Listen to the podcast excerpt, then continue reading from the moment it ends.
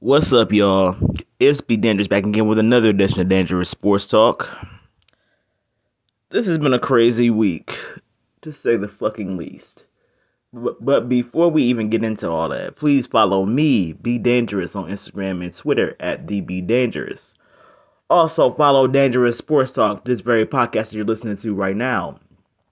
Please go follow that on Spotify as well. Also, follow the Dangerous Sports Talk Facebook page. I try to keep that as updated as I possibly can, like consistently putting my shows on there, hoping they'll get some views on there for those who don't really know me, but hey, we're going to keep going with that. It's only a matter of time before that kind of explodes as well, so let's get into it. Let's just go. I'm trying to think about how to really start this show.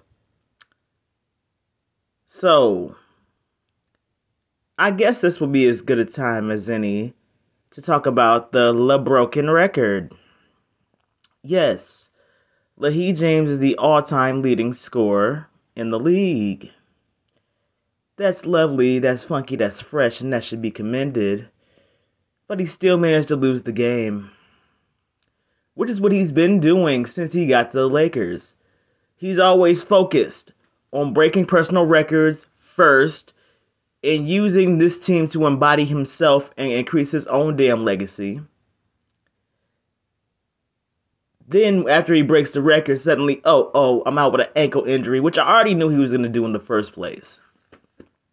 And the funniest thing is, but he is very predictable, just like his stands. And it's very true that you are who you stand. And to see how much grace and passes LaHee gets just because he broke the record. Oh, he tired this, he tired that.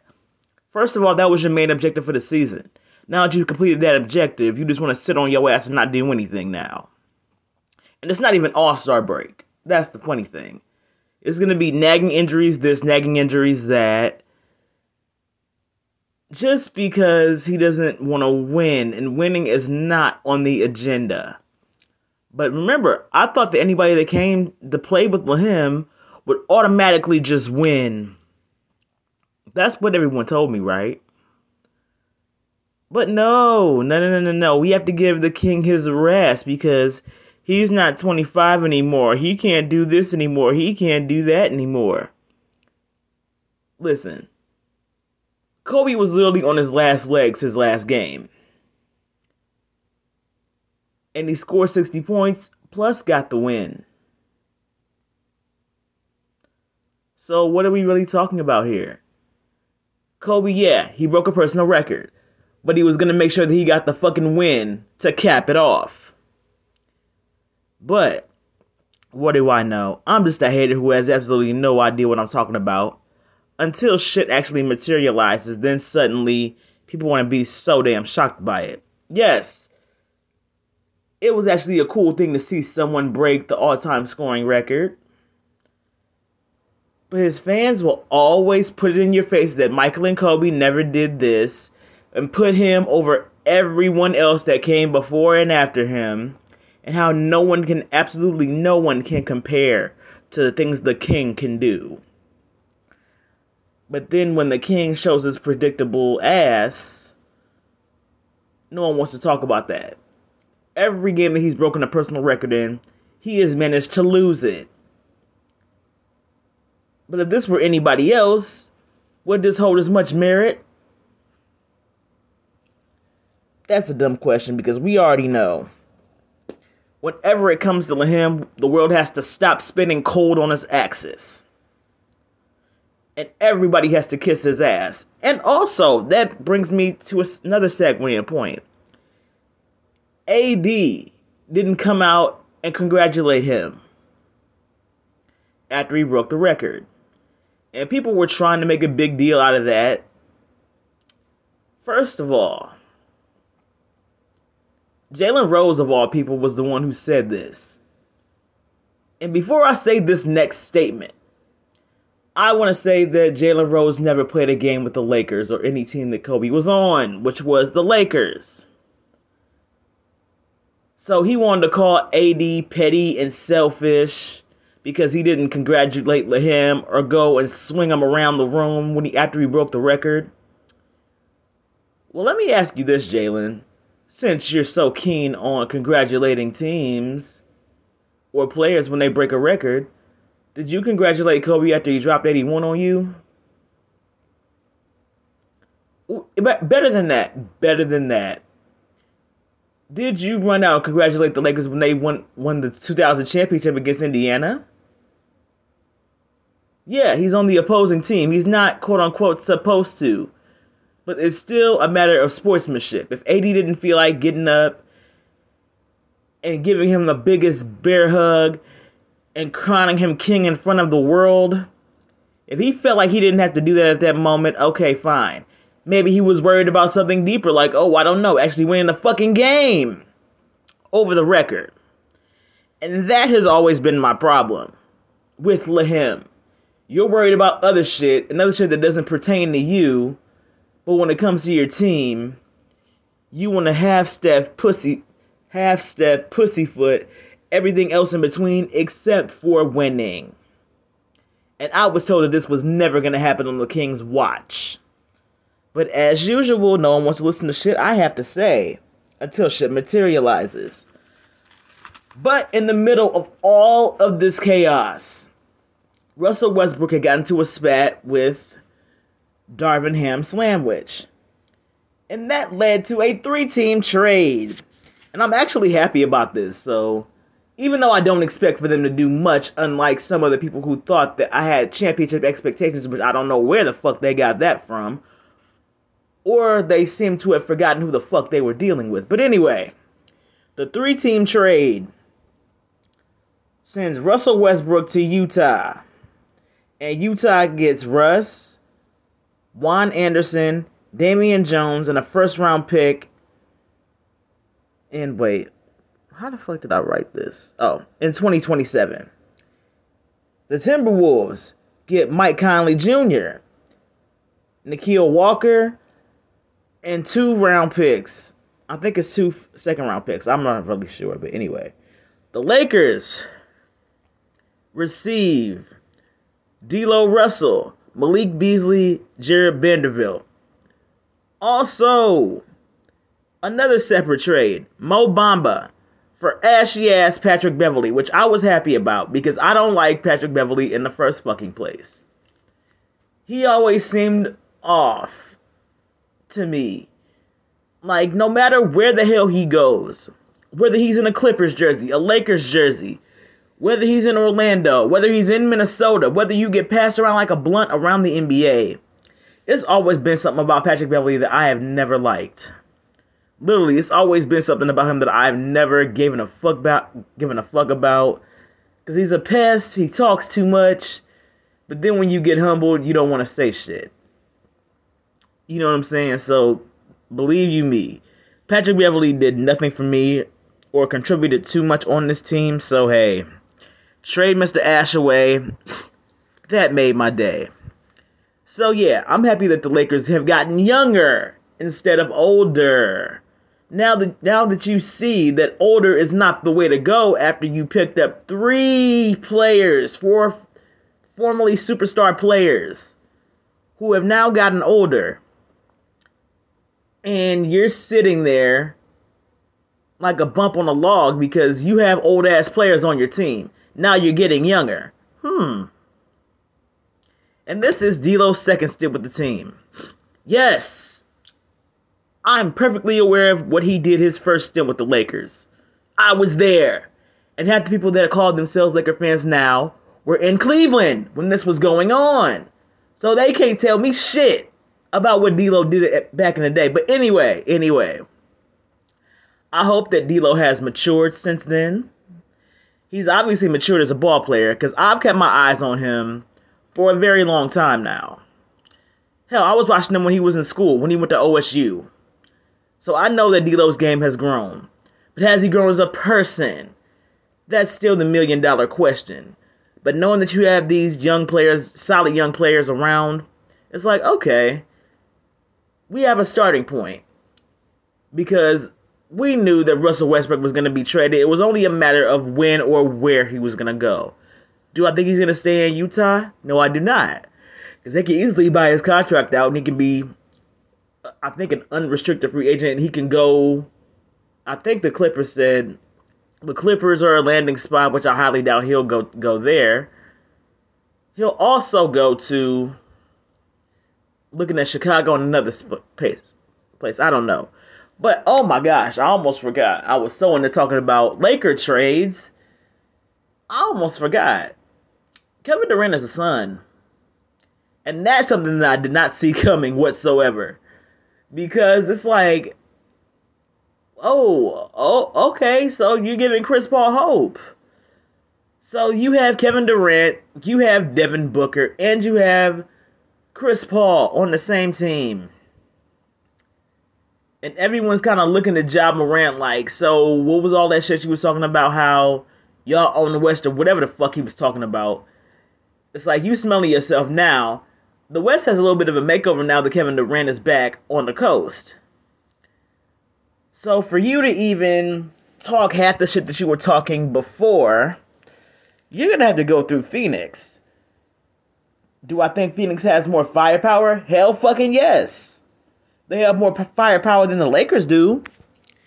So we're not even going to address that for real. Because if KD stays healthy, there is a good chance that the Suns could go far in the playoffs. However, there's always something that surrounds Chris Paul that always causes him to lose in certain points in the playoffs. So, while you want to feel happy for Chris Paul, it's like, dude, you can only do with so much at this point. Either win or do nothing. That's pretty much the agenda of this. Win or do nothing. Also, I wanted to talk about this as well. Speaking of the fucking Clippers, the Clippers are looking to buy out John Wall's contract. And he literally just got there. Like, when you have players constantly wanting to leave your franchise because of dumb behind-the-scenes shit, what does that tell you? And people want me to be so bothered about the shit that the Clippers do. But then you choke when it counts. You have players wanting to leave the fucking team because of the bullshit that's going on. But you swear up and down that they take something away from the Lakers. I'm sorry, but I would never feel anything for what the Clippers have done or not done. Because when shit like that happens and the player hasn't even spent a full year with the team yet, like, come on now, like, you want to talk about a toxic environment? I can definitely see that because they want to be better than the Lakers so bad. And people would rather pay thousands of dollars to watch the Lakers suck over watching the Clippers choke all the time. And that's fucking saying something. Because regardless, people try to say, oh, it's a Clippers town now. You won't be able to take away the Lakers status in Los Angeles fucking period. Even though you might try, you're not going to do it. So please, it's 2023. Please move that shit out of your mind because it's not going to happen regardless of who was on the team, who's not on the team, or what the fuck ever. The Clippers will never have the status that the Lakers have. Fucking period. And what else do we have to talk about? Let's talk about some wrestling news. So SummerSlam is going to be in Detroit August 5th, my bad. And that is where WrestleMania, 2007, because my cousin brought me the shirt. Yep, WrestleMania 23 was in, WrestleMania 23 was in Detroit. And my fucking cousin was there, and he brought me a WrestleMania shirt, and I think he brought me a book bag, too. Now, SummerSlam is going to be there. And usually SummerSlam is in Los Angeles, but WrestleMania is in Los Angeles this year, so damn, and Elimination Chamber is coming up too, so I have a lot of shit to catch up on. Like, I really haven't been watching as much, because I'm like, after the pay-per-view, was like, okay, I need a break, you know what I mean, so just give me a minute to get myself together on that. Also, an old wrestling buddy, as in Jerry the King Lawler, had to be rushed to the hospital because of a possible stroke. And I heard a couple days after that, that he is recovering from that stroke. And seeing stuff like that, it scares me because health scares are never anything to laugh at, especially when you genuinely care about the person in particular in the wrestling business. Like Jerry the King Lawler, we know him as my generation would know him more as a commentator. But Jerry the King Lawler, the wrestler, is a totally different beast. You know what I'm saying? So, just knowing what he means to the company and to the business of WWE itself, I'm glad that he's recovering, because strokes are never a game to play with, or a heart attack for that matter, you know what I'm saying? So, I just hope that he takes care of himself, you know what I'm saying? Try to take it as easy as you possibly can. And knowing how the wrestling business is, you can only do but so much, or really put yourself first so much in that point, because you're more worried about the next gig, and the next gig, and the next gig. But if your health tells you to slow down, please listen to your body, because you never know when something like that can happen. So, believe you me, I get it. I absolutely get it. King, please get well. Please get well. Let's see. What else do we have to talk about? Oh. I also want to talk about how the Nets GM wasn't going to trade Kyrie to the Lakers in the first place.